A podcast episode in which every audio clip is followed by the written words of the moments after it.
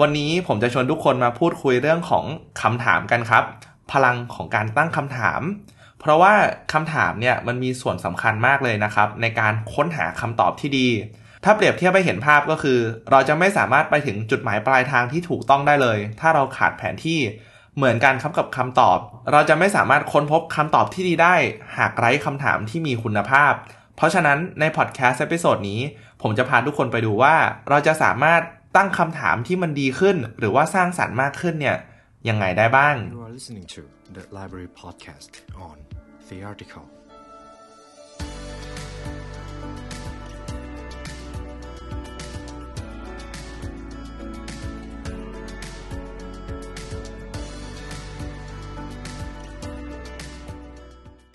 สวัสดีครับ ยินดีต้อนรับเข้าสู่รายการ The Library Podcast ในช่วง The Article กันอีกครั้งหนึ่งนะครับ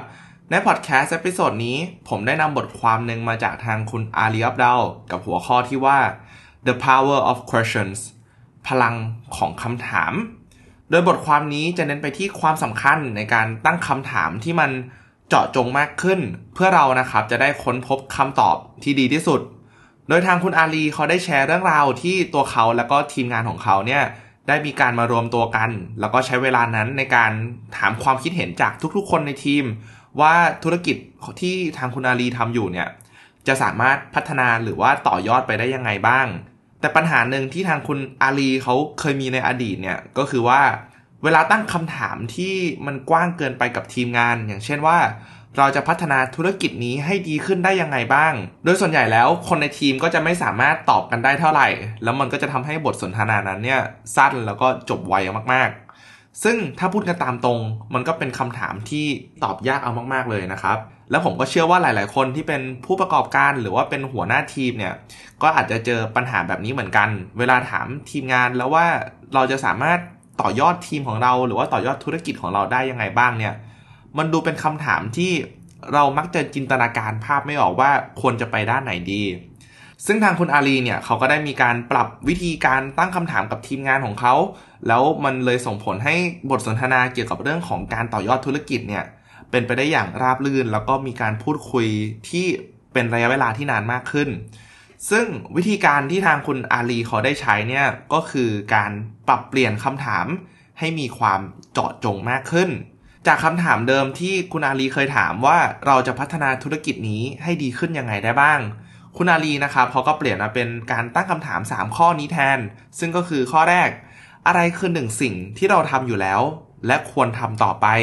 คำถามที่ 2 อะไรคือหนึ่งสิ่งที่เราควรเริ่มต้น และสิ่งนั้นก็จะต้องเป็นสิ่งใหม่ด้วย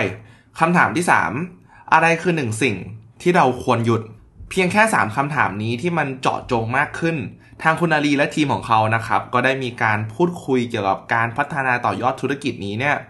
มากกว่า 5 ชั่วโมงเลยครับ แล้วก็ได้เก็บสะสมไอเดียต่างๆ และความเป็นไปได้ต่างๆ ที่เขาจะสามารถนำไปต่อยอดได้ พอจะเห็นภาพชัดขึ้นใช่ไหมครับว่า ทั้ง 3คำถามนี้นะครับ มันคือคำถามเดียวกับคำถามที่ว่าเราจะพัฒนาธุรกิจนี้ยังไงขึ้นได้บ้าง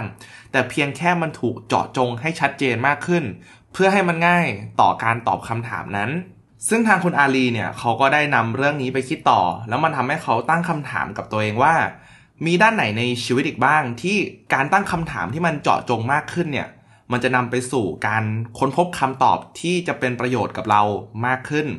และคำถามที่มันลอยขึ้นมาเนี่ย มันคือคำถามที่ว่า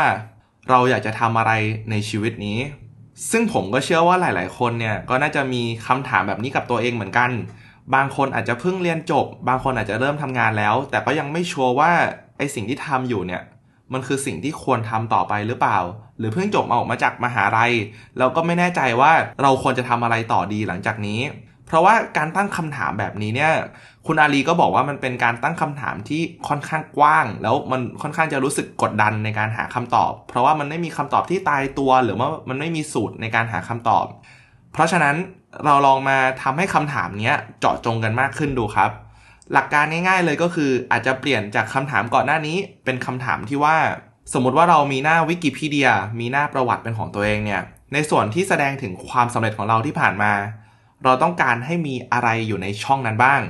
เห็นไหมครับ อันนี้เป็นคำถามที่ผมมองว่าสร้างสารรค์มากเลยนะครับ การตั้งคำถามแบบนี้มันจะทำให้คุณจินตนาการต่อเลยว่า ถ้ามีใครคนนึงมาเสิร์ชหาชื่อคุณเนี่ย คุณอยากจะเป็นคนแบบไหน หรืออีกคำถามหนึ่งก็ได้ครับ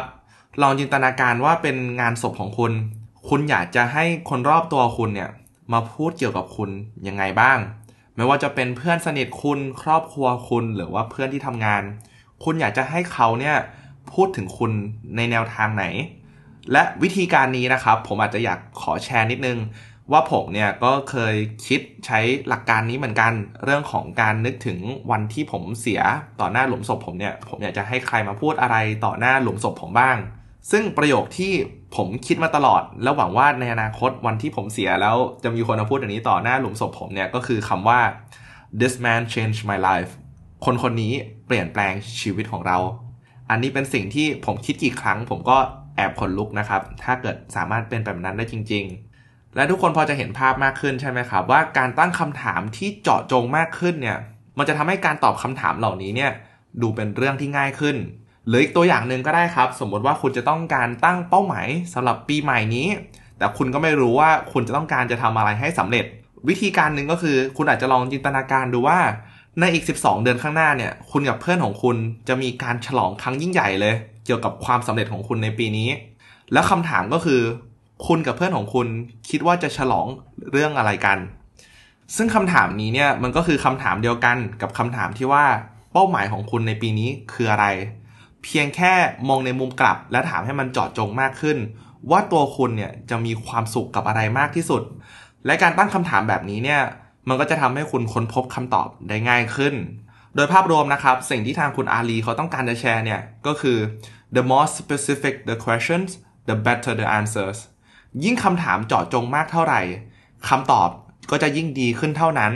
เพราะคำถามที่เจาะจงนะครับ มันจะชวนให้เราคิดต่อและตระหนักได้ว่า อะไรคือสิ่งที่มันมีความสำคัญกับเราจริง ๆ เพราะฉะนั้นผมอยากจะลองให้ทุกคนคิดดูนะครับว่ามีด้านไหนในชีวิตของคุณตอนนี้บ้าง ที่คุณอาจจะกำลังเจอกำแพง หรือว่ายังไม่เจอคำตอบ แล้วคิดว่าการตั้งคำถามที่มันเจาะจงมากขึ้นเนี่ยจะสามารถช่วยเหลือคุณได้ อาจจะเป็นในด้านของการทำงาน อาจจะเป็นในด้านของความสัมพันธ์ หรือแม้กระทั่งการพัฒนาตัวเองการตั้งคำถามที่มันเจาะจงมากขึ้น มันจะดึงคำตอบที่ดีที่สุดในตัวคุณเนี่ยออกมา และคำตอบเหล่านั้นแหละครับ มันจะสามารถสร้างความเปลี่ยนแปลงให้กับตัวคุณได้อย่างแน่นอน และนั่นนะครับคือบทเรียนจากบทความพลังของคำถาม ที่ทางทีมงาน The Library และตัวผมได้สรุปมาให้ สิ่งหนึ่งที่ผมได้จากบทความนี้เลยก็คือ เรื่องของความสร้างสรรค์ในการตั้งคำถามครับบางทีเนี่ยถ้าเกิดเราตั้งคำถามที่มันกว้างเกินไปมองตั้งคำถามที่มันเป็นภาพรวมเนี่ย เราก็อาจจะไม่สามารถหาคำตอบที่มันเป็นจุดเล็ก ๆ ที่เราต้องการได้ แต่การตั้งคำถามที่มองจากอนาคตเราย้อนกลับมาเนี่ย มันดูเป็นคำถามที่สร้างสรรค์ แล้วก็มันทำให้เราฉุกคิดต่อว่า เออ ถ้าเป็นเราในอนาคตเนี่ย เราจะมีความสุขกับเรื่องอะไรมากที่สุด และสิ่งนี้มันก็ทำให้ผมคิดอีกว่า ถ้าเราสามารถคิดแบบนั้นได้แล้วเนี่ย มันเหมือนกับการขยายมุมมองของเราเลยนะครับ ซึ่งถ้าเราสามารถตั้งคำถามได้สร้างสรรค์หรือว่าได้ดีมากขึ้นเท่าไหร่เนี่ย มันก็จะยิ่งเป็นการขยายมุมมองของเราให้กว้างขึ้นเท่านั้น และผมมองว่าสิ่งนี้เนี่ยเป็นสิ่งที่เราทุกคนสามารถฝึกกันได้ ถ้าเราสามารถฝึกจนชินเกี่ยวกับเรื่องของการตั้งคำถามที่ดี การตั้งคำถามที่เจาะจง การตั้งคำถามที่สร้างสรรค์เนี่ย เราจะสามารถค้นพบคำตอบเกี่ยวกับเรื่องยากๆต่างๆ ในชีวิตเนี่ยได้หมดเลยครับ หวังว่าพอดแคสต์ episode นี้จะช่วยให้ทุกคนตั้งคำถามที่สร้างสรรค์มากขึ้น เพื่อค้นพบคำตอบที่มีความหมายกับคุณนะครับ ตอนนี้ก็ได้เวลาสมควรแล้ว และถ้าเกิดใครอยากเรียนรู้เนื้อหาดีๆ แบบนี้เพิ่มเติม ก็สามารถหาซื้อหนังสือได้จาก The Library Shop นะครับ ทุกหนังสือที่เรามีนั้นถูกคัดเลือกมาเป็นอย่างดี และหวังว่าทุกคนจะได้อ่านสักครั้งในชีวิต หรือถ้าเกิดใครอยากเรียนรู้ผ่านการฟัง ก็สามารถใช้แอป Storytel ในราคา 99 บาท เป็นระยะเวลา 2 เดือน โดยสามารถกดได้จากลิงก์ใต้ description นะครับ ขอบคุณมากๆเลยนะครับที่เข้ามาฟังพอดแคสต์ episode นี้จนจบสำหรับวันนี้ทางทีมงาน The Library และตัวผมเองขอลาไปก่อน และขอให้วันนี้เป็นวันที่ดีนะครับ สวัสดีครับ